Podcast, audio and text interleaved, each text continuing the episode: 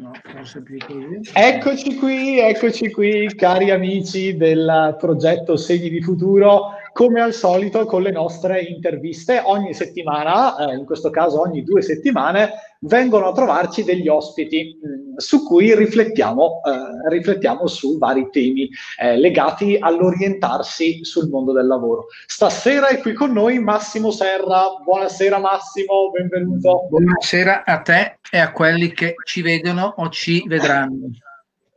Allora Massimo, entro già a gamba tesa, no? il, il, tema, il tema di stasera, il macro titolo è Cosa sarò da grande.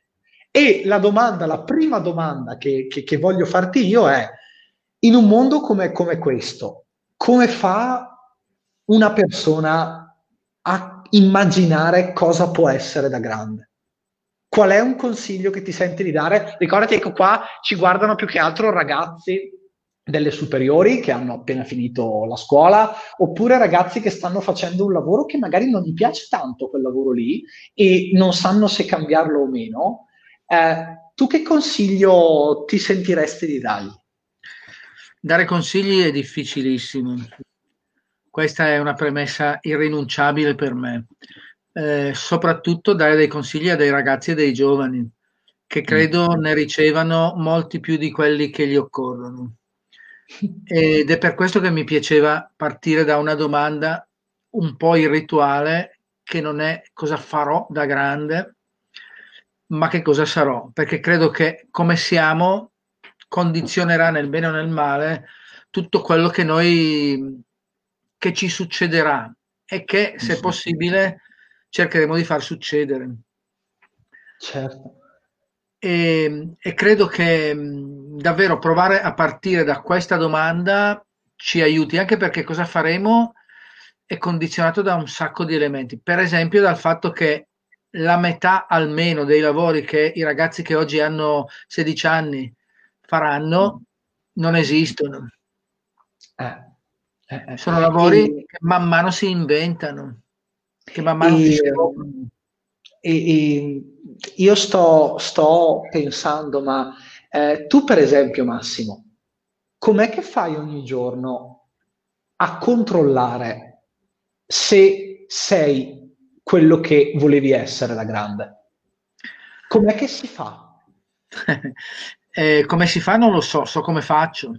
Come fai? Un'esperienza parziale e, e cosa fanno le persone che io frequento, che sono trasversali per età, per, per, competenza, per esperienza, per genere, per interessi, mm-hmm. eh, perché ho la fortuna di fare un lavoro che mi consente di vivere in mezzo alle persone. A volte poche, a volte tante, ma sempre in mezzo alle persone. E, ehm, come faccio? Intanto mi domando se sono soddisfatto a fine giornata. Mm. E questo è un indicatore, è un, be- è un bel semaforo.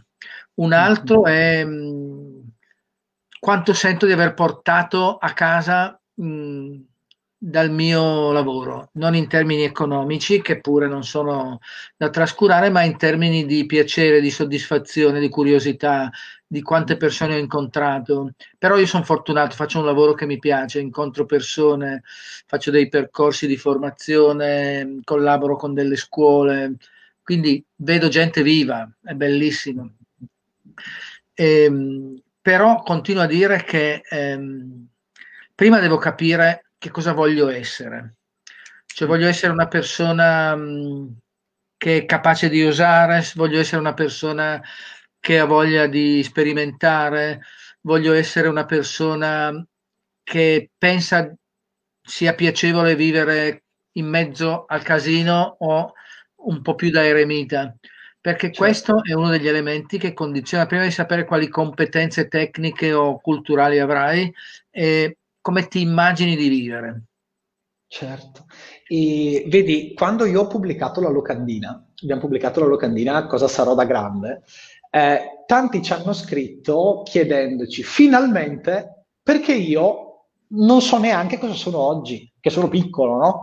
Eh, perché questo è un problema molto grande che hanno i ragazzi e, e, che hanno, secondo me, gli adulti e le persone in generale. Viviamo in un mondo dove c'è tutto e uno non riesce a scegliere. E, e Massimo, tu puoi darci non una soluzione, perché non credo che la soluzione ci sia, ma alcuni spunti di riflessione per capire cosa scegliere, perché tanti ragazzi ci hanno detto io Andrea non so cosa mi piace. Cioè non lo so proprio, non, non, eh, eh, al di là della carbonara, ok, che è la mia pasta asciutta preferita, io poi non so che cosa mi piace. Eh, eh, figurati che cosa mi piacerà da qui ai prossimi vent'anni se deve diventare il mio lavoro. Com'è che si fa? Perché alcuni ragazzi sono iper, eh, iper strutturati, quindi partono, hanno un sogno, cavalcano quello, magari si schiantano e falliscono, ma tanti eh, non, non, ce l'hanno. Eh, come, come, si fa a trovarlo? Beh, intanto domandandosi per esempio perché mi piace la carbonara. Mm. Mm, mm, che cos'ha di particolarmente interessante che me la fa piacere? È il sapore intenso, è il mix di, di, di, di elementi che la compongono, ehm, è il fatto che la so cucinare anch'io e quindi me la posso preparare, mentre piatti più raffinati richiedono competenze che non ho. Partirei da questo per dire che oggi io credo che più che cercare risposte bisogna imparare a farsi domande. Mm. Credo che questo sia fondamentale, perché, intanto perché le risposte ce le danno altri, eh. mentre le domande possiamo provare a farcele da soli. E credo che e... la scuola ci abbia abituato almeno, diciamo che oggi anche la scuola sta imparando a fare in modo che gli studenti facciano domande. Perché la scuola invece noi l'abbiamo sempre vissuta, ma fino a pochi anni fa, come il posto dove ti danno le risposte. Certo. Certo. E invece la scuola deve diventare, e in parte sta diventando, un posto dove tu puoi farti domande e cercare le risposte insieme ad altri. E secondo te, Massimo, qual è una domanda che chi ci sta guardando può già cominciare a farsi, visto il tempo che stiamo vivendo, e, e per poter cominciare, per poter partire con questo percorso che inizia, ma dura una vita, no? Perché io credo che eh, tutto quello che riguardi la crescita, l'interrogarsi, eh, non si finisca mai. Ma una domanda iniziale quale può essere secondo te? Se c'è, perché magari non c'è.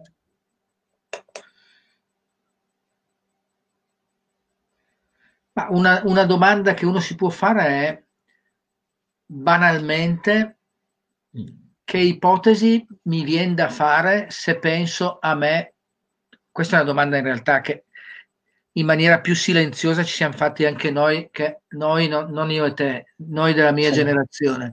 Ehm, come mi vedo fra cinque anni, fra dieci anni, fra venti anni? Ehm, con una differenza che per la mia generazione, come ti vedevi dopo dieci anni, con buona probabilità era come ti saresti visto anche fra 20 e fra 30. Con un mm. mondo che cambia velocissimamente, una opportunità che le generazioni più giovani hanno è quella di reinventarsi. Vero. E io credo che domandarsi che cosa posso fare che mi consenta di reinventarmi vuol dire eh, come dire, non sedersi subito. Vuol dire avere la serenità di dire posso anche sbagliare perché in un mondo così articolato posso cambiare, posso tornare indietro, posso inventare un, un'altra cosa, posso scoprire che quello che ho fatto non mi basta più.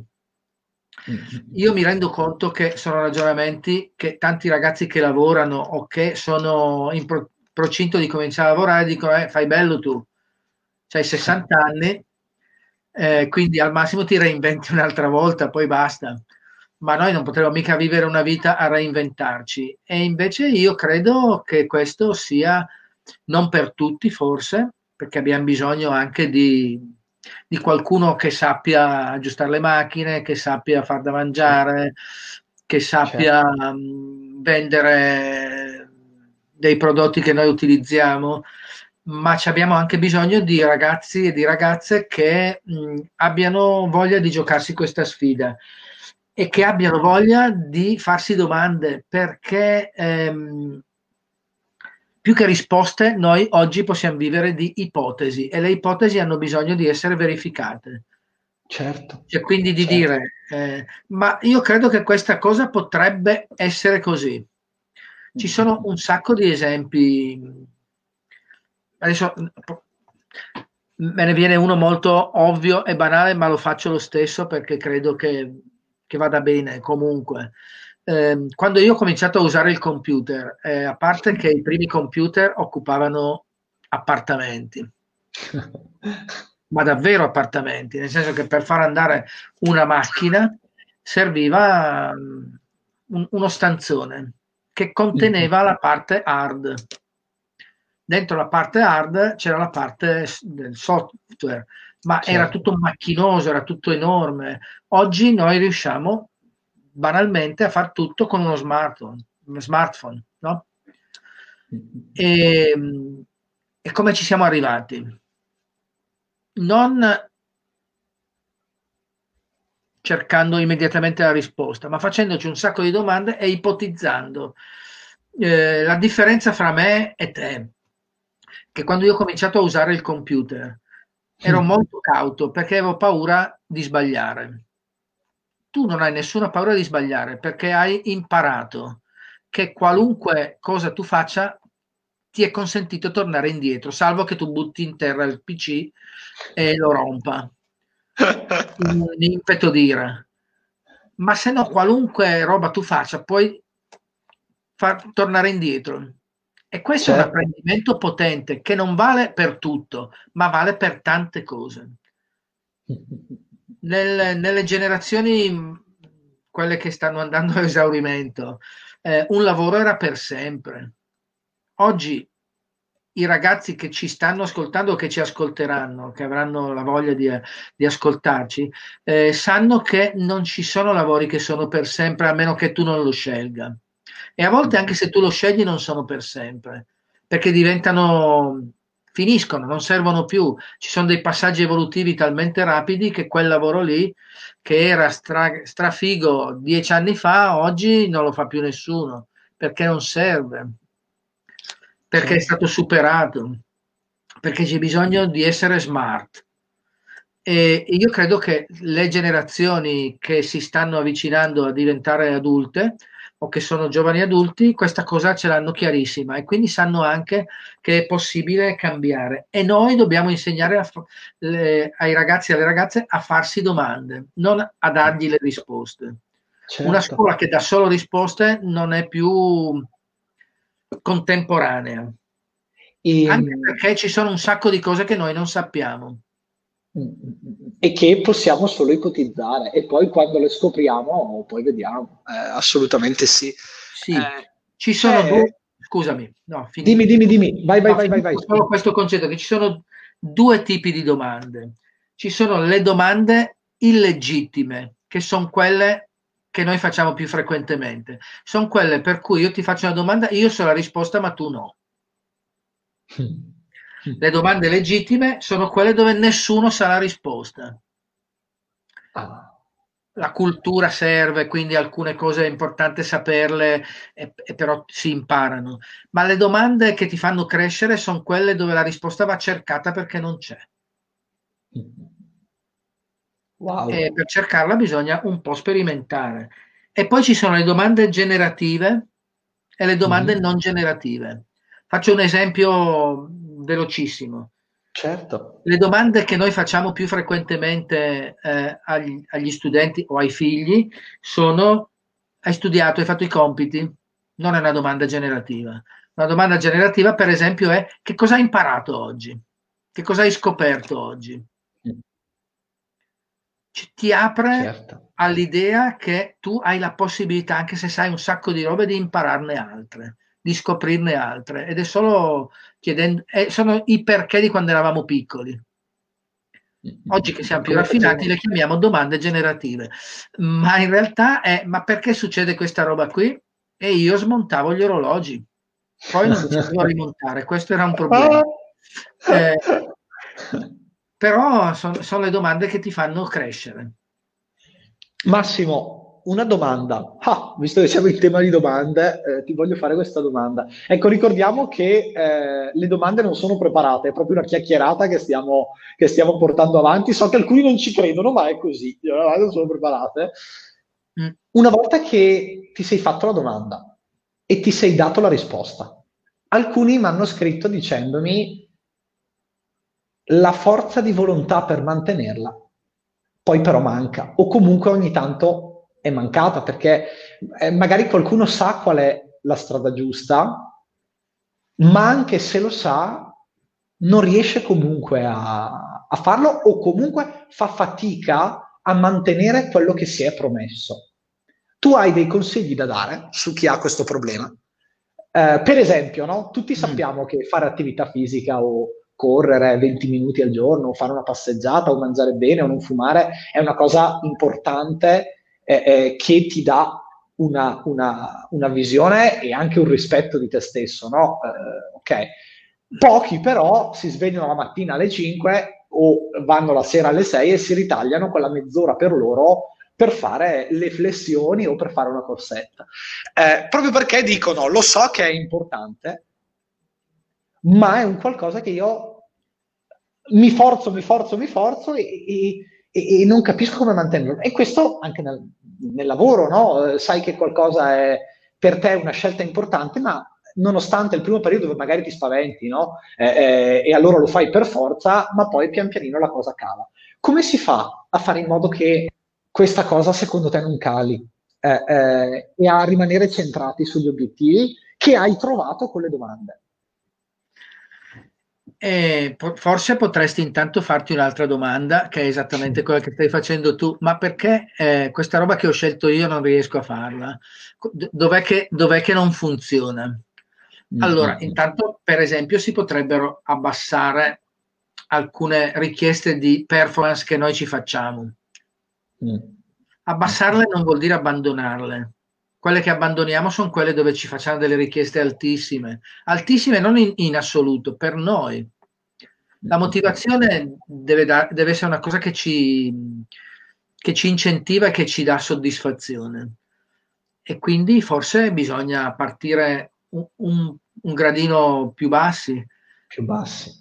Cioè, faccio un'altra domanda che è perché non gliela faccio? Forse perché non mi interessa o forse perché un altro elemento che io trovo sia straordinariamente bello di, di, di, di questa epoca e di queste generazioni è che ormai è chiaro che la maggior parte delle cose che noi facciamo hanno un respiro collettivo.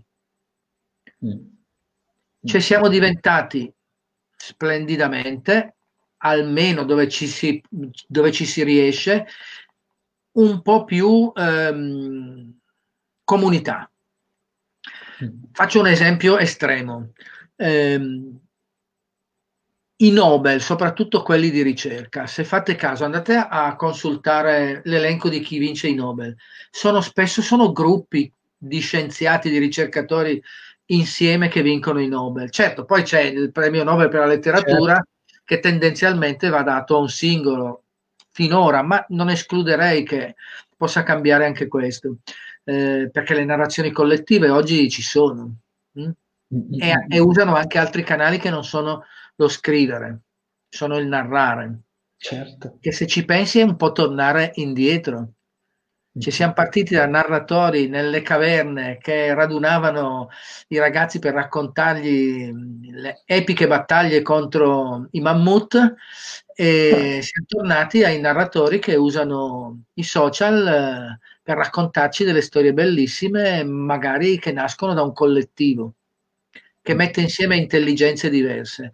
E allora eh, lavorare in gruppo e farsi domande in gruppo e trovare risposte in gruppo è, un, è, un, è una bella strada per chi ha voglia di percorrerla. E noi lo facciamo tutti e lo facciamo spesso mh, quando si fa un po' di, di, di cricca, quando si, si va a bere qualcosa, a mangiare qualcosa insieme e eh, senza, che accor- eh, senza, che ce ne accorgiamo sempre, succede che ci diciamo delle cose profondissime. Facciamo progetti. bisognerebbe che ci fosse qualcuno che si assume dentro il gruppo un ruolo un po' notarile, che si appunta le cose rigorosamente su smartphone e che poi le, le restituisce in modo che se un impegno è collettivo dobbiamo un po' rendere conto anche ad altri, che vale anche per la corsa mattutina. Certo. Forse impegnarsi con altri è un modo di prendersi un impegno con se stessi. Con, Se esatto. cinque miei amici che mi aspettano alle 6 del mattino per correre, io non vado, eh, eh. hanno ragione se vengono a tirarmi giù o se la sera certo. mi massacrano di botte amichevolmente ovviamente certo ma ascolta Massimo tu com'è che sei finito in questi 60 anni a fare il formatore? Come, eh, hai voglia di raccontarci qualcosa? Se no dimmi di no, eh, io te lo chiedo così. Ma, no, ma, eh, ehm, ma sì, non è un problema. Io sono di Cagliari. Mm-hmm. Tu mi dirai cosa c'entra? Niente. eh, per, però sono molto orgoglioso della mia sardità, che, che ho perso parecchio. Ho girato abbastanza prima di capire cosa avrei fatto. Sapevo che quello che avrei voluto essere era una persona mh, eh, che avesse la possibilità di vivere in mezzo agli altri, di lavorare nei, mh, un po' da minatore. In Sardegna ci sono tante miniere, cioè andando ad aiutare altri e anche me, perché ho fatto così anche per me, a scoprire quali risorse abbiamo dentro. Certo. Ho cominciato così, ho fatto il liceo classico, lo dico intanto che non c'è nessuno, eh, fondamentalmente perché non perché il classico fosse la mia scuola preferita, ma perché le altre non mi piacevano. e quindi aggiungo un pezzettino. A volte noi scegliamo per convinzione, a volte perché abbiamo chiaro che cosa non vogliamo fare. Mm. E devo dire che non mi è neanche dispiaciuto fare il classico. Eh, poi mi sono iscritto all'università, ho fatto un paio di esami, ho capito che dovevo cambiare facoltà, e, insomma una serie di giri, ho lavorato per un po', sono stato a Roma, poi sono andato in Piemonte, ho studiato un po', eh, poi ho fatto il servizio civile, poi mi sono laureato a Trieste eh, in scienze sociali e lavoravo eh, nei servizi pubblici e ho capito, lavoravo col disagio giovanile e adulto. A un certo punto ho capito che avevo voglia più che di aiutare le persone a stare meglio, di aiutare le persone a capire come fare a star bene. Magari saltando l, l, la fatica per quanto possibile. E ho cominciato a lavorare in ambito formativo. Ehm, dapprima soprattutto con ragazzi e ragazze e poi ho cominciato a lavorare con adulti e mi è piaciuto anche lavorare con adulti. Oggi vivo facendo, girando parecchio, a parte quest'ultimo anno, ehm, eh.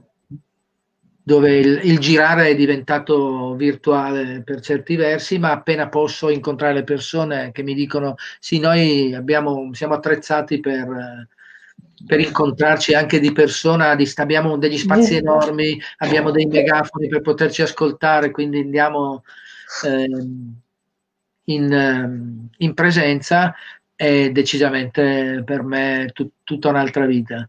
E, e, fondamentalmente è perché mi piace fare il minatore, cioè andare ad aiutare le persone a scoprire quali tesori abbiamo dentro e quanti, se non stiamo attenti, restano lì inutilizzati. Eh, eh, beh, comunque dico Massimo, sei la prova che anche la tua generazione, voglio dire, ha, ha, la possibilità di reinventarsi, perché vedo che anche tu tra un percorso, l'altro, quell'altro, in realtà eh, noi siamo molto più facilitati eh, eh con la tecnologia, eh, le compagnie aeree che hanno sdoganato i viaggi, no? Mm. immagino. Eh, voglio dire, io ho degli amici che stanno a Parigi e, e, sono a un'ora e mezza, no? Cioè, quasi andare a Cagliari è molto più impegnativo che andare a, a Parigi a cena. Soprattutto per no? la lingua. esatto. Quindi, capito, il, ehm, è proprio... È, è, questo, secondo me, su cui i ragazzi e chi ci guarda, me compreso, dobbiamo sempre riflettere, cioè l'allenare la nostra capacità di reinventarsi e di farsi trovare pronti. Eh, e questo si può allenare, come ci ha detto Massimo oggi, stasera, facendosi le giuste domande e trovando la motivazione giusta per seguire le risposte. È un po' questo di cui abbiamo chiacchierato? È un po' questo. Io credo che mh, a, si possono aggiungere un, due cosine velocissime, che sono esatto. una, comunque c'è la necessità di provare a proiettarsi nel futuro. Mm. E credo che sia un, un, un, um, una necessità per certi versi col vantaggio e il limite, perché a volte le due cose sono molto co- quasi coincidenti, che mm, il futuro è, è, da inventare e quindi non è detto che trovi subito una risposta. Bisogna che ci accontentiamo dove possiamo. Quindi di, è, è di aver voglia di rischiare, di sperimentare, quindi fare una scelta sapendo che rispetto alle, alla mia generazione, dove tendenzialmente una volta che tu hai trovato il lavoro, tutti davano per scontato che quello sarebbe stato il lavoro della tua vita, e spesso lo è stato. Eh, oggi la possibilità di, di, reinventarsi è reale, è concreta, è possibile. Cioè ci sono lavori che io pe- penso che sia possibile fare per un po' di tempo e poi pensare che cosa me ne faccio di quello che ho avuto, ho sperimentato fino adesso per fare altro. Certo. E resta sempre la dimensione, io credo, del, um, da un lato del gruppo come strumento di, di confronto e di crescita, che è sempre stato così. Oggi ci sono più occasioni anche proprio di allargare la dimensione del gruppo, di vedere persone lontane, di arrivare velocemente, come dicevi tu, in, in posti tutto sommato vicinissimi, come, essere, come possono essere i paesi europei. E, ehm, c'è la necessità di davvero proiettarsi i futuri possibili, cioè quelli che possono interessarmi, quelli che mi solleticano, davvero che mi sollecitano, che mi fanno dire perché no? Eh, io credo che potersi dire perché no sia una cosa veramente ganza che consiglierei a tutti di, di sperimentare. Cioè di fronte a un devo fare questo, le domande possibili sono perché sì, ma anche perché no. Perché no? Oh, Massimo, è stato bellissimo. È stato bellissimo. Questa intervista la lasciamo caricata sulla pagina, direi per sempre. Cioè, tra vent'anni, no, quando chissà dove saremo, ce la riguardiamo eh, eh, e, davvero ti ringrazio per, per, per il lasciami, lasciami dire due cose ancora, se, se, non abuso del tuo e del vostro tempo, proprio due. Possiamo star qua, vai, vai, vai. No, no, no, ma solo due. Uno è, ehm, credo che molti che avranno, se, se, vorranno occasione di ascoltare questo, questo, nostro chiacchiericcio, si diranno, vabbè, alla fine cosa ha detto? Niente. Eh, è vero, è vero. Credo di non aver detto quasi niente, ma di, di fondo c'è l'idea che il motore che, che ha sempre fatto andare avanti chiunque è fatto di un mix che varia a seconda delle persone fra curiosità, passione e, e, e piacere per la sfida. Queste tre cose mescolate un po' come volete, ehm, credo che siano davvero un, una grande opportunità di crescita. E un, un'ultima cosa che mh, mi piace condividere con voi, la sto andando a cercare perché mh, L'ha detta Albert Einstein, eh, gli, gli, gli, la prendo in prestito sapendo che mm, è sempre stato un uomo generoso e quindi me la lascerà usare. dice così, ognuno è un genio, ma se si giudica un pesce dalla sua abilità di arrampicarsi sugli alberi, lui passerà tutta la vita a credersi stupido. Wow. Eh, wow. Mi, mi, mi, sembra una, un bel bagaglietto da portarsi dietro. Cavolo, soprattutto perché le domande ti aiutano a capire se sei un pesce su un albero o uh, un albero in uno stagno ed è per quello che magari non riesci a nuotare, no? Questo è, eh, le domande eh, ci salverà. Massimo, per chi vuole approfondire questi temi, cos'è che deve fare?